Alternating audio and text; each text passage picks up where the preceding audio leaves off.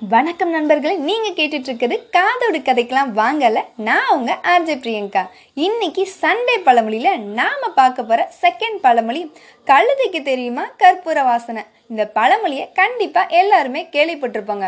கழுதைக்கு எப்படி கற்பூர வாசனை தெரியாதோ அதே மாதிரி உனக்கும் அருமை தெரியாது அப்படின்னு நாம சிலரை திட்டியிருப்போங்க. ஆனால் ரியல் மீனிங் அது இல்லைங்க. கழு அப்படின்னா அது ஒரு வகையான கோரப்புல்லாங்க. அந்த கோரப்புல்ல பண்ணுற பாயிலிருந்து எப்பயுமே கற்பூர வாசனை வந்துக்கிட்டே தான் இருக்குமாங்க. ஸோ அதை தான் அவங்க கழு தைக்க கோரப்புல்லில் தைக்க தெரியுமாம் கற்பூர வாசனை அப்படின்னு சொல்லியிருக்காங்க. அதுதான் மாறி மாறி மாறி மாறி கடைசியில் கழுதையோடய சேர்த்துட்டோங்க. இப்போதானங்க நம்ம கட்டிலையும் மெத்தையிலையும் தூங்கிக்கிட்டு இருக்கோம். இதுக்கு முன்னாடியும் சரி இப்போயும் ஒரு சில வீட்டில் தரையில் பாய் விரித்து படுத்தாதாங்க சில பேருக்கு நிம்மதியாக தூக்கமே வரும். வாய் விட்டு சிரித்தால் நோய் விட்டு போகும். அதே மாதிரி பாய் போட்டு படுத்தாலும் நோய் விட்டு போகும் அப்படின்னு சொல்கிறாங்க ஏன்னா ஒவ்வொரு பாயிலுமே ஒவ்வொரு நன்மை இருக்குதாங்க. அதே மாதிரி கோரப்புள்ள செய்கிற பாயிலையும் அதுலேருந்து வர கற்பூர வாசனையாலேயும் என்னமோங்க அதுக்கு பக்கத்தில் எந்த பூச்சியுமே வராதாங்க. இதுக்கு பின்னாடி இருக்கிற உண்மை தெரியாமல் நாம தான் பாவம் கழுதையை பிடிச்சி திட்டிக்கிட்டு இருக்கோங்க.